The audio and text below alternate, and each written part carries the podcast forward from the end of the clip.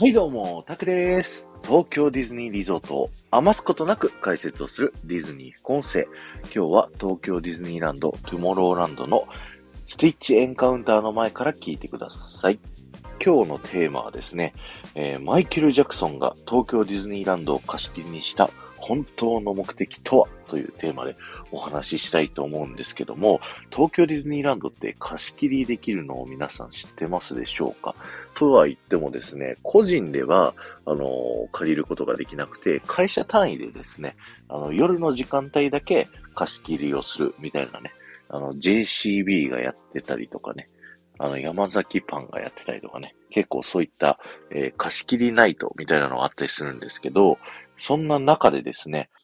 先ほど言ったマイケル・ジャクソンっていうのはですね、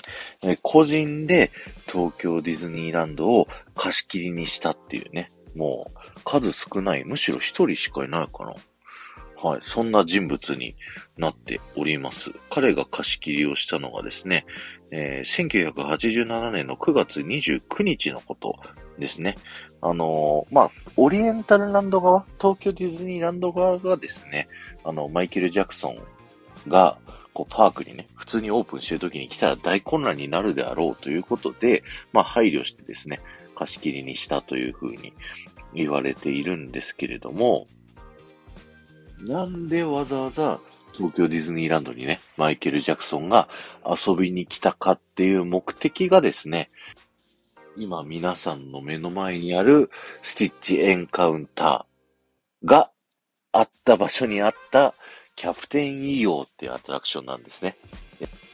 キャプテン EO っていうアトラクションはですね、1987年の3月20日に東京ディズニーランドで、えー、オープンしてですね、もうそれこそ主役がマイケル・ジャクソンってですね、マイケル・ジャクソンが踊って世界を救うっっていうですね、そういったアトラクションになっております。なので、えー、マイケル・ジャクソンはですね、えー、その自分が主役のアトラクションを見たかったので、えー、東京ディズニーランドを貸し切りにしてやってきたという風に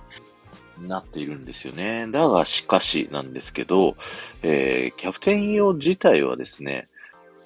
アメリカのディズニーランドでですね、もうすごいロングラン公演をしていて、マイケル・ジャクソン自身もですね、見たことあるはずなんですけど、わざわざ日本で